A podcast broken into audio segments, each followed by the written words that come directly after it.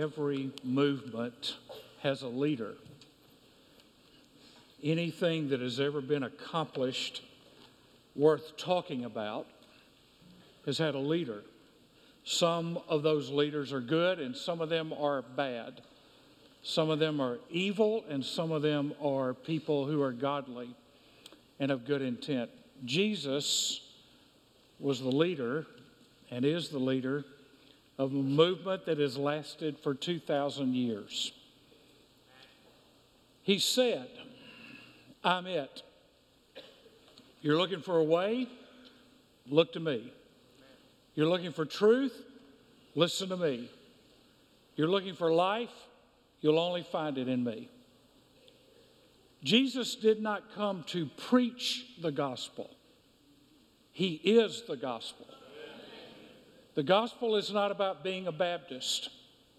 The gospel is not about any denomination or any slant or preference. The gospel at its core is about one thing the proclamation that Jesus Christ is exactly who he said he was. Every movement begins with a leader. There are political leaders. Jesus is not the leader of a political movement. Some people try to use Jesus in their political movements. He will not be used. He is not the movement uh, leader of a movement of style. He is not the leader of a movement of preference. Jesus is the leader of a single file movement where everybody marches in line toward his kingdom toward the building of his kingdom. If Christianity did not have Christ, we would be just another dead religion with a man whose body is in the grave, who was a sinner just like us. But because Christianity is built on the life of Christ, our leader is alive. He is not in a grave. He is alive and he is leading a movement that will have a culmination at the end of time when there's a new heaven and a new earth, and he will sit on the throne. And those who have surrendered to him will find themselves before that throne worshiping him. So let's talk about the first movement. Started with Jesus, he called 12. When the church forgets that we are on mission and in a movement to change and radically transform this world, then we lose the ground that God has told us to conquer. The church is not supposed to be in a defensive position, holding on until Jesus comes back, hiding behind our four walls and praying that the world doesn't get to us. No, we are to storm the gates of hell. That's our purpose. That's what Jesus came to do. You never find Jesus afraid to go anywhere or talk to anybody. Jesus was on mission. And you think about that first Jesus movement and that first J- Jesus generation, the first thing is no one was excluded. No one was excluded. Prostitutes, tax collectors, the dregs of society, the up and up and the down and out.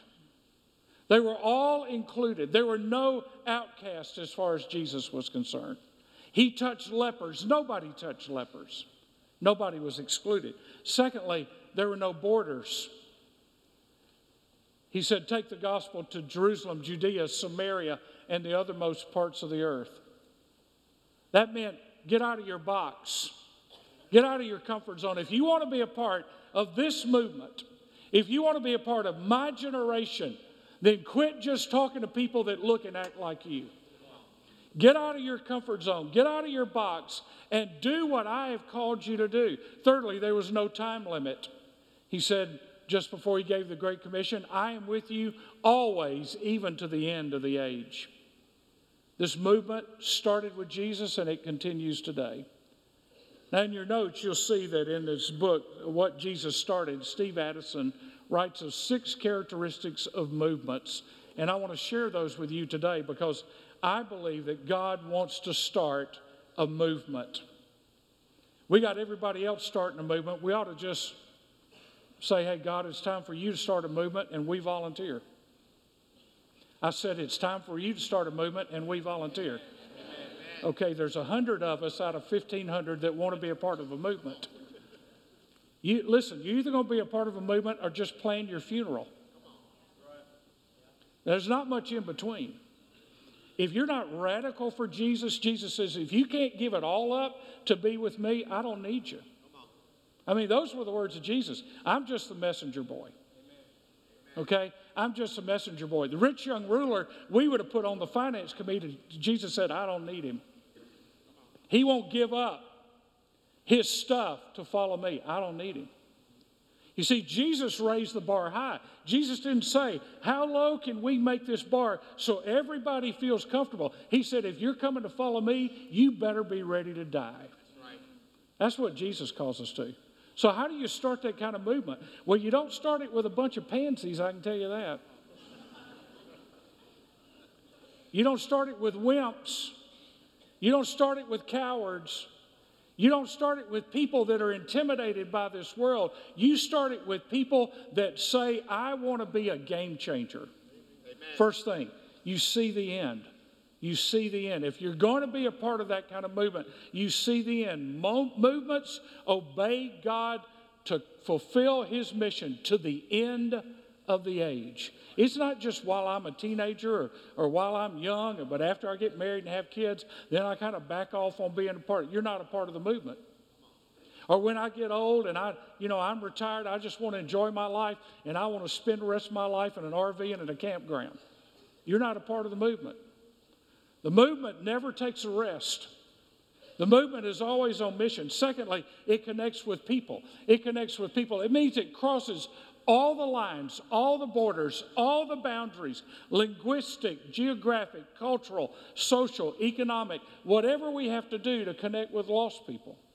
Thirdly, it shares the gospel. It's a proclamation through preaching, through teaching, through instruction, through evangelizing, through witnessing, through counseling, whatever form it takes, there's a sharing of the gospel. We're not a part of a movement if we're not sharing the gospel. We're just a part of a dead church. If we're not sharing the gospel as a church, we are not a part of the movement, and God can't entrust us with more. Number four, we train disciples. We teach people to obey God. Listen, you know what part of my role is? Is to just tell you what you already know to get you to try to do it. That's part of my role as a pastor. Half of what I tell you is not new, it's just you may not be doing anything about it. I have to remind myself to do it, and then we have to train disciples. It's not just, well, get them saved and get them in the water, and, that's good. Let's not worry about them anymore. No, we're to raise up disciples to maturity so that they can teach others also. We're to train disciples. We're to gather in communities, to gather in communities, to reach a region, to cooperate in prayer, in giving, in serving, and sharing. We gather in communities. There are no Lone Ranger Christians.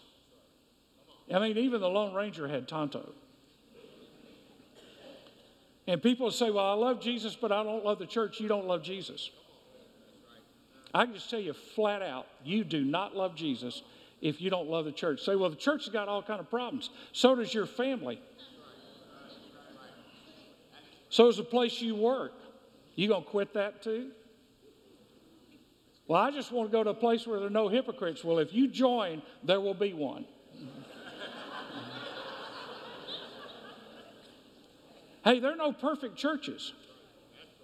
Jesus is trying to get the church to look more like the church ought to look. And when we cooperate with Him, we look a little more like the church ought to look. And then the, when the world sees us, they see the difference between us and dead religion. So we're to gather in communities and serve. Then we're to multiply workers. We're to multiply workers. A movement has to multiply workers. We have to get people engaged and involved in working and serving. We got people that right now have been teaching in our children's ministry for 20 and 30 years. Guess what? They're not going to live forever. And some of you have been sitting in a Sunday school class for 20 or 30 years and never thought about helping to do anything. Can I just exhort you in the love of Jesus to get off your blessed assurance and go invest in somebody that needs your life? And needs your touch. Somebody's got to pick up the baton. Somebody's got to carry the ball. Because if, if enough of us just sit around and wait on somebody else to serve us, at some point it's going to be like going to a local restaurant and they got two waitresses and three tour buses showed up, and we wonder why there's not any service. Because nobody volunteered to serve. I remember a church I served in South Carolina. Our preschool area was so bad. This is literally three years, three years. This is way we started. Fred would say, Michael, you or Charles need to go out and tell them Charles, you want to do it this time or you want me to do it? Uh, you do it this time. So, this is what we do live television. Live television. Folks, we need 12 more workers in preschool. We are not starting the service until we get 12 more workers.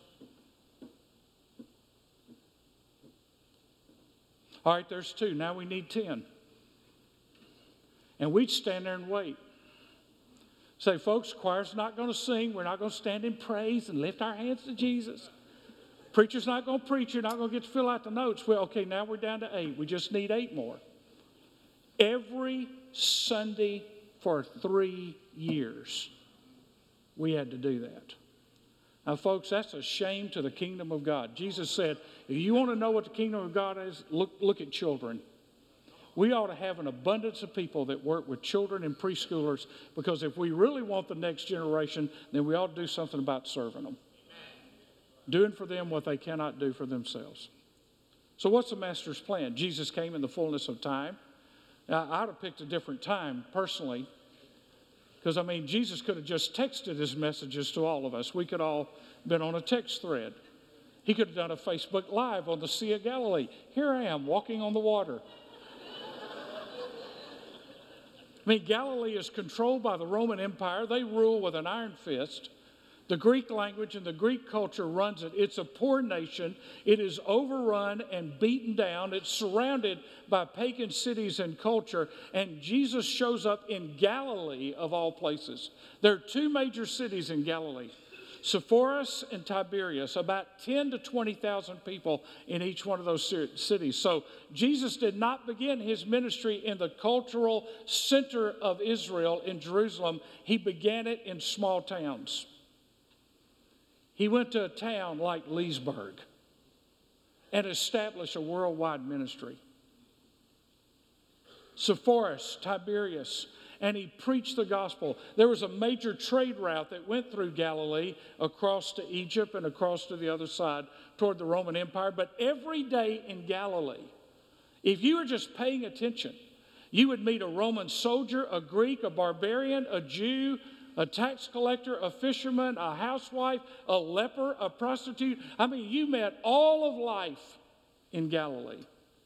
In the area of Galilee, there are 175 towns and villages. If you sit on the Sea of Galilee today at night outside of Tiberias, it looks remarkably like it did 2,000 years ago. Little spots of villages, 50 people here, 25 people there, 100 people over here. Just a little light here and there across the mountain ranges around Galilee, much like it looked at the time of Jesus the stress and the hatred and the distrust between the classes. You had nobility, royalty, elites, politicians, tax collectors, and judges, and they ruled with an iron fist. On the next level down were the self employed, the merchants, the craftsmen, the fishermen, and the farmers. On the next level down were the peasants and the destitute who lived on the fringes. And then there were the nobodies, the lepers, the beggars, the prostitutes, the robbers, and the thieves. It was a perfect environment for God to show up. Can I tell you something? In southwest Georgia, we have every one of those. Every one of those level of people we've got. Now, you may live with blinders on and not see it, but if you wake up and smell the coffee, every one of those kind of people lives in this region. So, our responsibility as a church is to pay attention to every one of those kind of people. say, well, I've never met anybody with leprosy. Well, you probably haven't, but you know people that are eaten up with sin that is destroying their bodies and their minds. So, what was Jesus' message to the people? Well, he went to a little place called Nazareth. Turn to Luke chapter 4. He went to a place called Nazareth. His message to the people we were the, our last trip to uh, Israel, we went to into Nazareth the first time we had done that and went into the synagogue that sits on the site of the first century synagogue. So we were literally just right at the area, this little small synagogue that sits in Nazareth, where Jesus just 2,000 years ago would have been in that same area at the synagogue of the first century, and he would have spoken these words Luke 4 16. And he came to Nazareth where he'd been brought up, and he was his custom, he entered the synagogue on the Sabbath. Now, I just want to stop right there. You, you got friends that always find reasons to miss church. Jesus had every reason to miss church. The, the priest of his synagogue didn't even recognize he was the Son of God. And yet he went, as was his custom. The problem with our culture today, as was his custom, has left our vocabulary. We're no longer faithful to church. We start planning on Monday how we're going to not have to come to church on Sunday. Start trying to figure out how we can miss, where we can go, as was his custom. Now, if God could go to a dead church, you ought to be able to come to a live one like this one. Amen. I mean, if God can show up and listen to a guy that doesn't even recognize that God's in the room, you ought to be able to show up for this one. Uh, just a side note, that didn't cost you anything out of the offering. He stood up to read, and the book of prophet Isaiah was handed to him, and he opened the book and found the place where it was written, The Spirit of the Lord is upon me because he's anointed me to preach the gospel to the poor. He has sent me to proclaim release to the captives and recovery of sight to the blind, to set free those who are oppressed, to proclaim the favorable year of the Lord.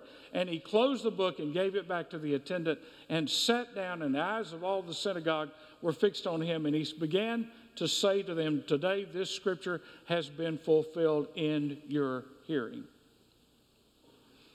Gospel Matthew tells us that Jesus touched all of those towns and communities around Galilee. So, in some way, which we don't always have recorded in the scripture, Jesus found himself in every small village in Galilee, 175 villages. And he took the gospel to Samaria. And he went to the Decapolis, which were the cities that were predominantly Gentile, non Jewish the 10 cities of the Decapolis, which is what we know as the Golan Heights today. He took the gospel there. So, between him sending out his disciples and him going himself, probably 200,000 people saw or heard Jesus or one of his initial followers. 11 people, 11 disciples. Judas, let's just throw Judas out early. 11 disciples of Jesus. So 12 people took the gospel to 200,000 people. How many of us are in this room?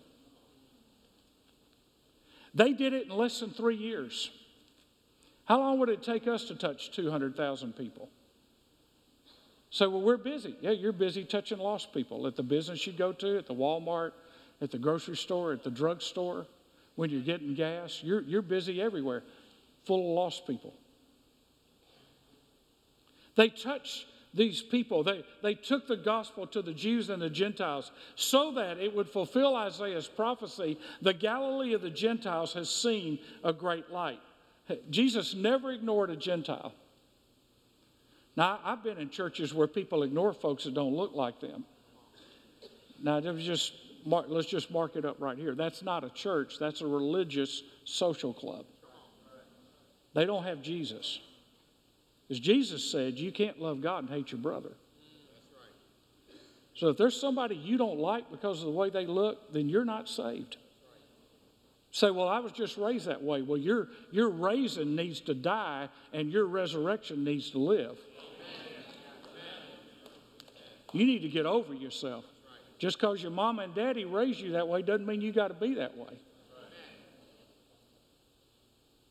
Took it to the Gentiles. What was his message to the power brokers? Well, the power brokers of that day were the Pharisees. I mean, they, they ran the communities. Those synagogues, they ran the communities. And he went to the synagogue, and man, you talk about kicking up trouble. It's like Jesus went to pick a fight. The Pharisees, he could have just stayed and avoided them and everything, but he, he, you know, let's just use your sanctified imagination a little bit.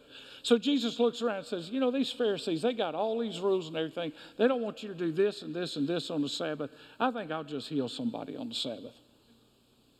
I think there was a, it's just my opinion. I think there was a side conversation. I think Jesus turned to Peter, James, and John and said, Watch this, I'm about to tick off this guy. Take up your bed and walk. Uh, you can't do that on the Sabbath. Who said? I'm God, I make the rules.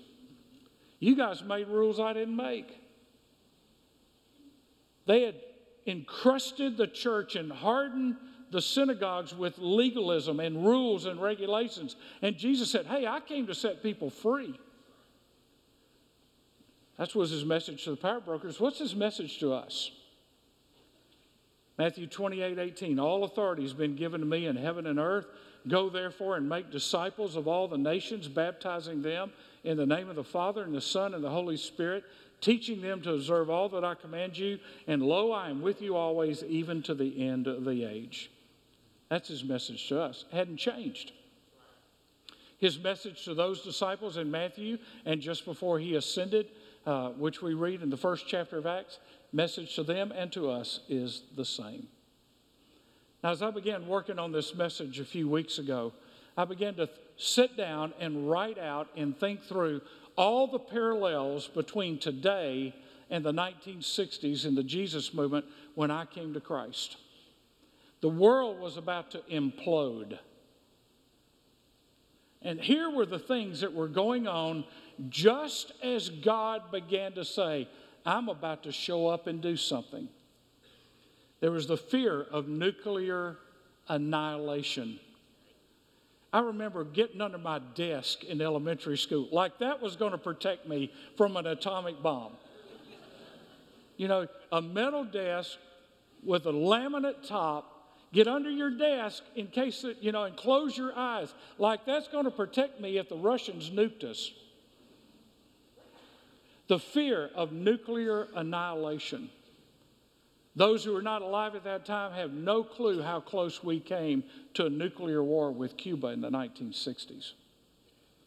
There was radical politics, draft card burning, Hell's Angels, the Black Panthers, by the way, the Black Panthers held America in fear, and an FBI agent was asked during the 1960s, How many Black Panthers do you think there are? He said, As best we can tell, we can name 83. 83 people put America in fear, and the church stayed silent.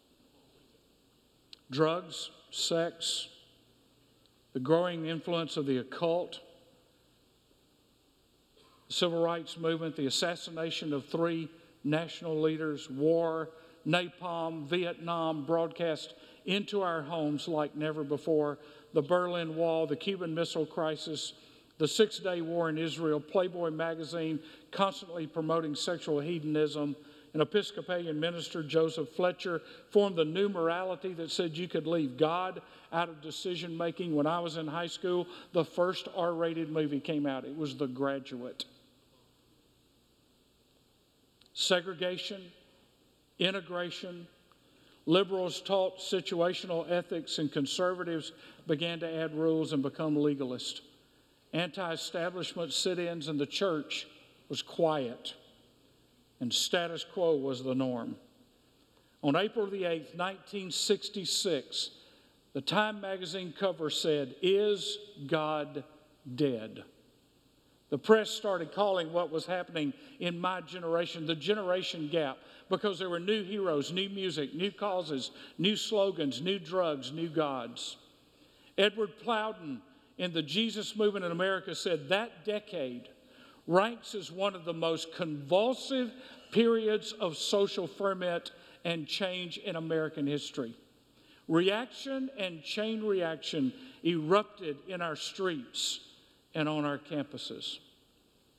The slogans of the 1960s sound very familiar to the slogans of the 21st century Burn, baby, burn.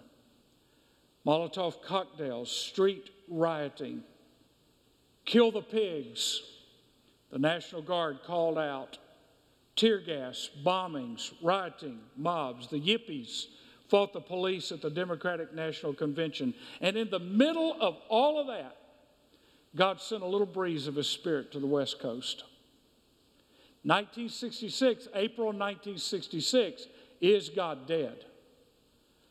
By the last cover of 1969, Time magazine asked the question Is God coming back to life? Three years. How can we get to the point where God will come back to life in our city, in our community, in our hearts, in this nation? You see, when God came to life, or at least when we let God take over, and that movement swept across America, when God came to life, we didn't have evangelism explosion. We didn't have continued witness training. We didn't have the three circles. We didn't have a bracelet. We didn't have anything. All we had was changed lives, and we told people that our lives had been changed. We weren't trained in evangelism. We didn't know what to do. Listen, every person in this room is more trained than we were ever trained. Every person in this room. And by the way, if you're saved, you're supposed to be a witness. It's not just for people with the gift of evangelism. I don't have the gift of evangelism, but that does not excuse me from sharing the gospel with people. Well, I just don't feel comfortable talking to lost people. Well, somebody felt comfortable talking to you when you were lost. So, whose blood will be on our hands in Albany and Leesburg and in Smithville and in Dawson and in Cordele and Sylvester? Whose blood will be on the hands of this church because we did not do what God put us here to do? To share the gospel with this community. The Jesus movement didn't have seminars. We just knew we were supposed to tell people what, what God had done with us. We were supposed to witness. By the way, the word witness in the New Testament is always used as a noun. Acts chapter 1, verse 8, you will be, you will be, that's the verb, my witnesses. The difference in going out and witnessing and being a witness, when I go out to witness, that's a verb. I am a witness, that's a noun. And by the way, every one of us are a witness, good or bad. Somebody sees you out in the community and you're doing something that you ought not to be doing, you're a bad witness for Jesus. You're witnessing. Everyone in this room, when you walk out of this room, you're a witness, good or bad.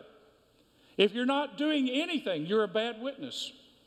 Because what it says is, Christ makes no difference in me other than a couple hours on Sunday. We are to be a noun witness. To begin another movement, we have to be noun first people so that what we are impacts what we do. A witness is somebody who has seen something and says something. That's what you do in a court. You testify about what you've seen and heard. So we are to testify. You say, Well, I don't know a lot of scripture and I wouldn't do apologetics and, and I don't know. Listen, all you got to do, nobody can deny a changed life. Nobody can deny your story. I was lost, I was without Christ, and one day I became convicted of my sin, that I was in need of a Savior, that if I did not give my heart and my life to Jesus Christ, that I would spend eternity in a place called hell, but that Christ came and died for me, gave his life for me, suffered for me. A man who knew no sin became sin for me and took my sin on himself at a cross. And when I asked him into my life, he came in to live inside of me. I didn't see it, but I knew it. Now that's my witness. What's yours?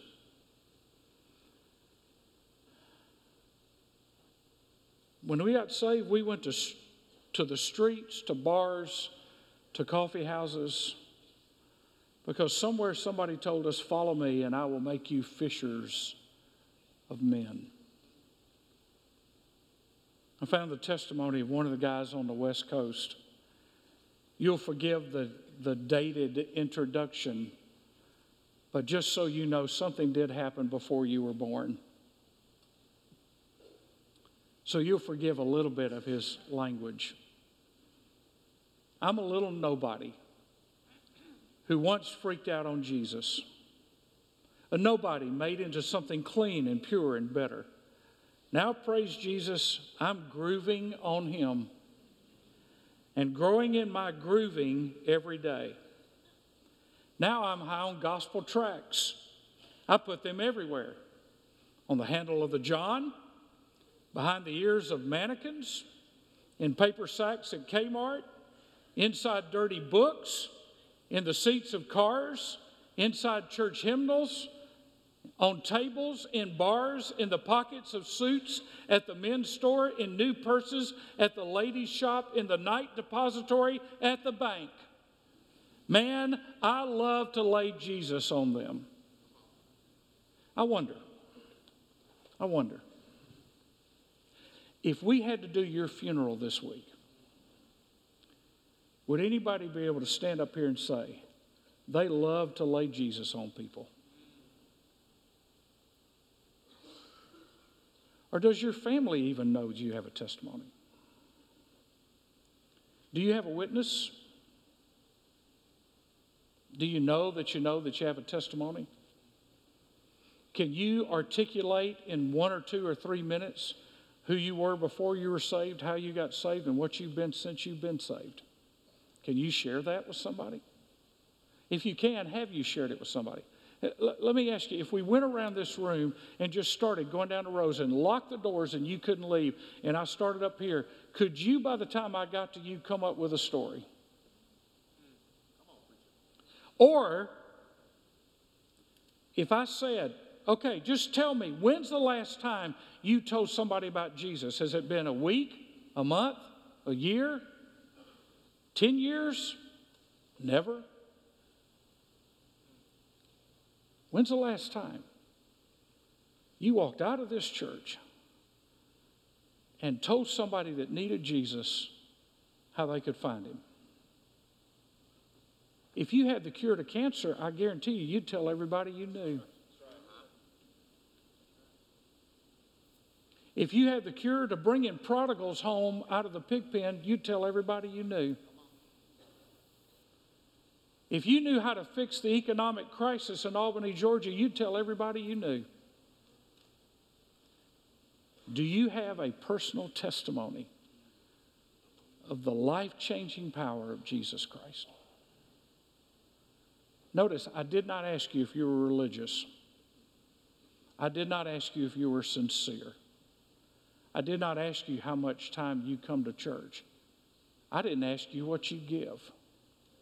I ask you, do you have a witness? Has Christ changed your life?